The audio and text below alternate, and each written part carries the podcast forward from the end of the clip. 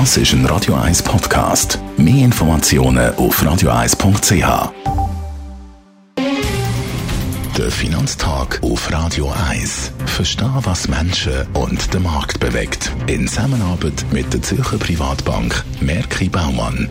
www.merkibaumann.ch der Gerard Biasco, der Anlagechef der Privatbank Merki Baumann, bei mir im Studio. Heute reden wir mal ein bisschen über die EU, weil die scheint ein bisschen nervös zu werden. Warum ist die EU in der Defensive? Ja, eigentlich aus zwei Gründen. Also, der erste Grund ist eindeutig, die Wirtschaft lahmt, sie wird schwächer und schwächer und geht auch unter erwartete äh, schwache äh, Zustände bzw. Zahlen werden noch schwächer, als man schon erwartet. Der zweite Grund äh, wird allgemein unterschätzt, also Wahrscheinlichkeit auf einen ungeregelten, sogenannten harten Brexit, Austritt von Großbritannien aus der EU, die Wahrscheinlichkeit nimmt zu. Ich würde sagen, es ist momentan gestiegen auf 50 Prozent wegen der Wahlniederlage der Konservativen in den europäischen Wahlen wegen, äh, wegen der Popularität von der neuen Brexit-Partei ist die EU generell, die europäische Idee generell und die Europäische Union in der Defensive und sehr nervös. Die Unsicherheit hat natürlich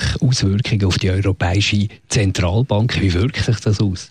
Ja, da gibt es einen Zusammenhang mit der Nomination für den Nachfolger vom EZB-Chef äh, Draghi, von Mario Draghi. Eigentlich ist vorgesehen, einen erfahrenen Ökonom zu nehmen, den Jens Weidmann. Aber der politische Druck hat zugenommen und jetzt ist nominiert Christine Lagarde, keine Ökonomin, keine erfahrene Ökonomin, eigentlich eine Politikerin, ist Finanzministerin früher, dann Chefin vom IWF und ganz klar jemand, der mehr einen politischen Druck von Brüssel nachgibt, wenn es hart auf hart geht bei wirtschaftspolitischen bzw. geldpolitischen Entscheidungen. Auch da sieht man bei der EZB, wie die EU in der Defensive ist. Jetzt sind wir ja zwar nicht Mitglied von der EU, aber trotzdem sind wir in der letzten Zeit konfrontiert worden mit der Börsenäquivalenz. Das war ein grosses Thema.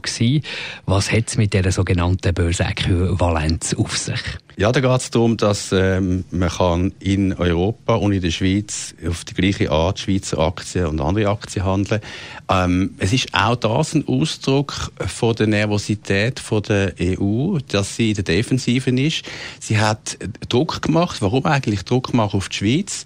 Um erstens ein Exempel zu statuieren gegenüber Großbritannien im Hinblick auf den Brexit, also probieren gar nicht da den Alleingang zu machen, sonst haben wir grosse Nachteile. Und auch Druck machen auf die Schweiz im Hinblick auf ein Rahmenabkommen, im Hinblick auf die Nationalratswahl im Oktober. Man macht Druck auf die Schweiz, spricht Börsenäquivalenz ab und die Schweiz hat natürlich Gegenmaßnahmen ergriffen, hat die, äh, den Handel von Schweizer Aktien müssen umleiten auf die Schweiz. Übrigens, äh, die Volumen sind nicht zurückgegangen, sondern sogar angestiegen. Aber man sieht insgesamt, wenn die EU so vorgeht, wenn sie Druck macht überall, sie ist in der Defensive, sie ist nervös und die ganze europäische Idee und auch die europäische Konjunktur ist wirklich unter Druck. Danke vielmals für die Einschätzung, Gerard Piasco. Wir bleiben selbstverständlich dran, wie sich das weiterentwickelt und werden da hier an dieser Stelle darüber berichten, das Ganze analysieren.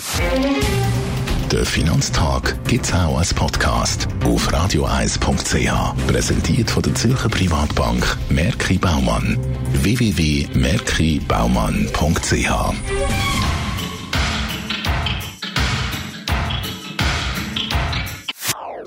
Das ist ein Radio 1 Podcast. Mehr Informationen auf radioeis.ch.